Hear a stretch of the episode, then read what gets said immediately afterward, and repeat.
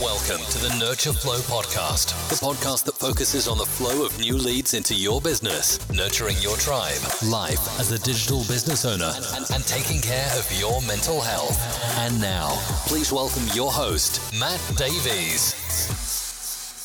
Hello, friends. Great to be talking to you again. I'm Matt, and today let's have a chat about the morals and ethics of taking on projects that you don't know how to do.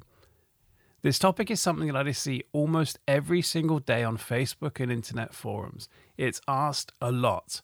Typically, there'll be a problem where someone will ask, My client has asked for X, I don't know how to do this, how do I do X? And for bonus points, they'll even ask, How much should I charge?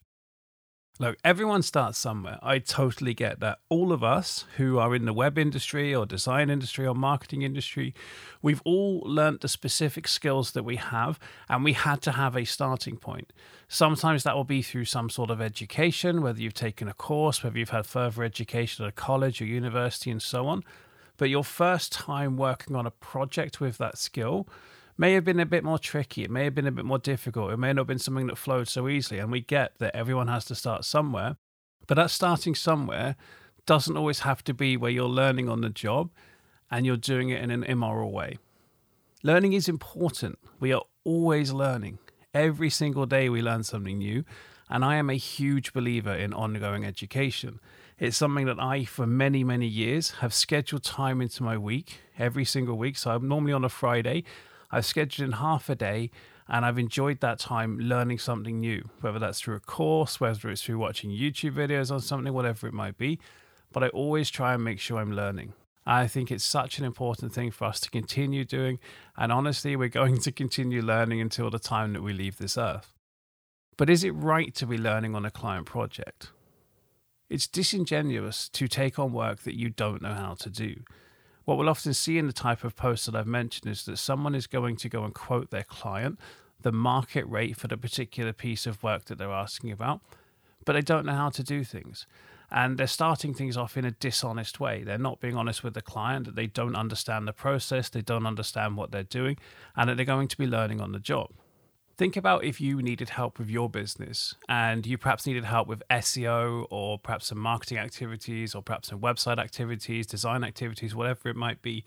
And you asked for a proposal from someone and they came at you really confidently and said, Yes, I can do this. Yes, I can do that. Yes, I can do that. They just keep saying yes. And you feel really good. And then they quote you a price and that seems like a reasonable price. It's the kind of market rate for everything's good. Now you accept that project and you, you've signed on the dotted line and then you find out that the person can't actually do what they've promised they'd do. That maybe they've they've quoted for an SEO project and they're charging you thousand dollars or two thousand dollars or three thousand dollars a month, and you know that's fine for you to accept it. That was inside the market rates. And then you find out that they're learning via watching YouTube. So they know nothing about SEO, but they're watching some guy on YouTube who's made a 60 second S how to do SEO in 2020 video, and they're going to apply the techniques they see in that video to your website. Is that worth your one thousand or two thousand or three thousand dollars? No, it's not, because you believed they were an expert and you brought them on board to help you as an expert. Same thing if you needed a website done or an e-commerce website, whatever it might be. If you are taking on an expert, you want that person to be able to do what they promise. And it's exactly the same situation for your clients. Your clients believe that you're an expert and they want your help. And when they're paying market rates for a project, they expect the project to be done well. When you're learning on the job, it does create problems for you. As I've just mentioned, you are starting your relationship with a lie, and that is never a good idea. Whether it's a working relationship, a physical or loving relationship in the real world, when you start that relationship with a lie, everything is doomed from that point. I'm sure some of you listening have been in that situation, whether it was in work or perhaps your personal life, where you've started that relationship off with a lie and whilst things were okay to start with, at some point that lie came back to get you. It's kind of the the old situation of karma coming back and actually causing you a problem. I know many many years ago, as a as a younger person, I started a personal life relationship with a lie, and whilst that went okay, a year or so later, the topic was brought up again. And when you tell the truth, unfortunately, that lie doesn't work out for you you don't know what you're doing in the project. So, whilst you might quote the client and be really confident in your approach and send your proposal, you don't actually know what you're doing.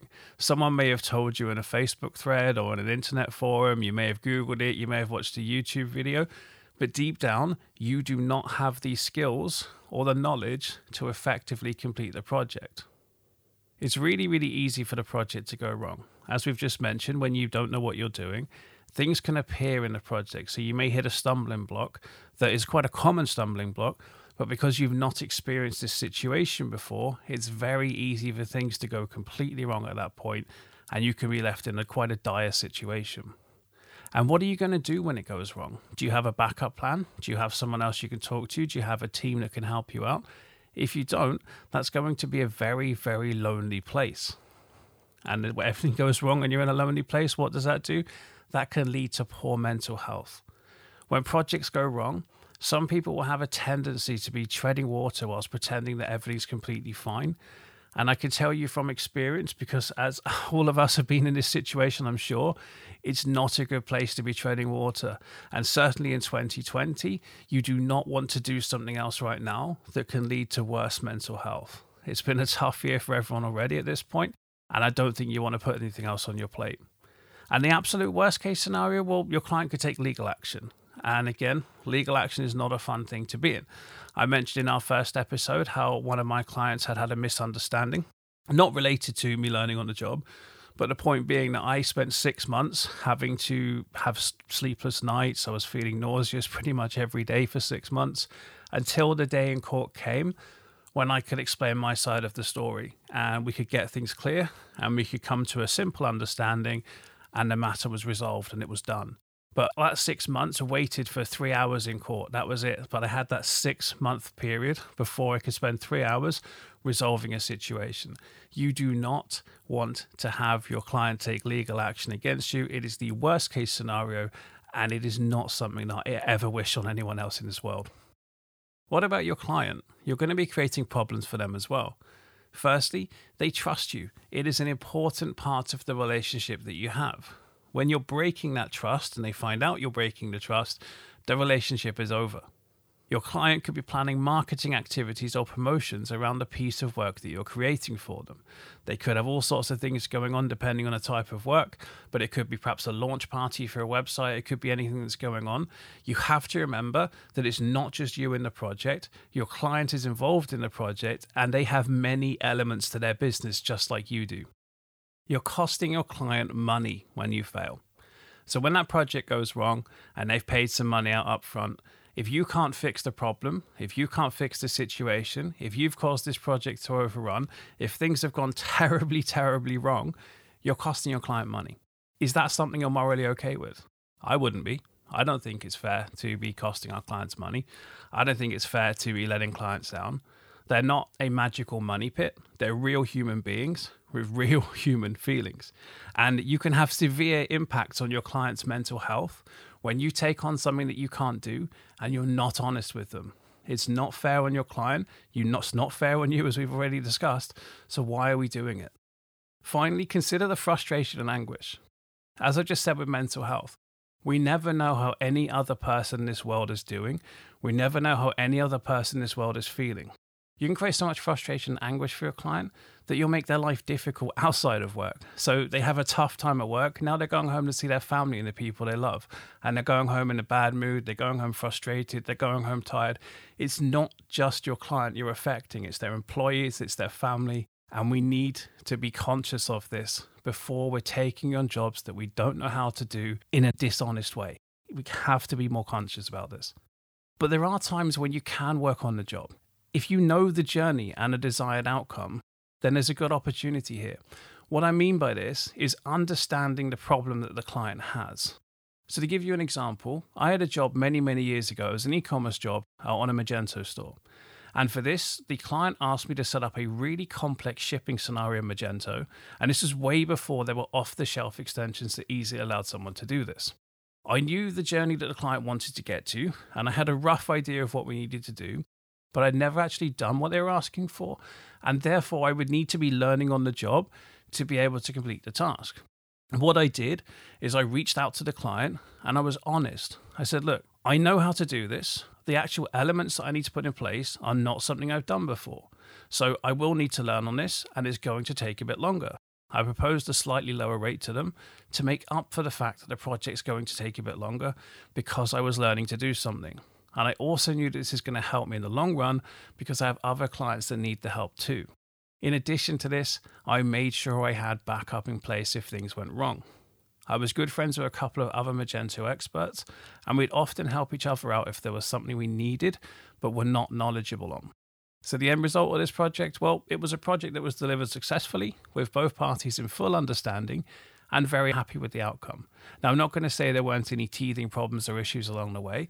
There were a few things that, you know, could have been done a bit better, but because we had a good understanding and we were able to communicate effectively, openly, and honestly, we were able to get things done. And honesty breeds confidence. Being open, honest, and transparent with your clients is one of the most important things that you can do. It's something that Mel and I literally preach about all the time inside our own business because it's one of our main principles that we follow. We always aim to be as open, honest, and transparent as possible. We feel that it creates a better relationship with our customers, and ultimately, it's respect. It's about respecting the people that you work with, it's about respecting the people that pay you money, it's about respecting and building better relationships. When you're honest, your clients are going to be more confident in you. If it's their first time working with you, your honesty can mean a lot. On the flip side, obviously, that could mean that perhaps you don't work with them because they need someone who is an absolute expert. And that's okay. We don't have to get every single job that's offered. Sometimes there are jobs that are outside of our remit or outside of our current skill level, and it's better to let those go rather than to have a half assed attempt at trying to get something right you'll have a better relationship when you're honest. As I've just mentioned, it's so, so important to have that honest relationship. And everything goes better when both parties are on the same page and have the same understandings. Honesty sets you up for success. There's nothing better than starting with a clear conscience and knowing that you can do this and you've got honesty on your side.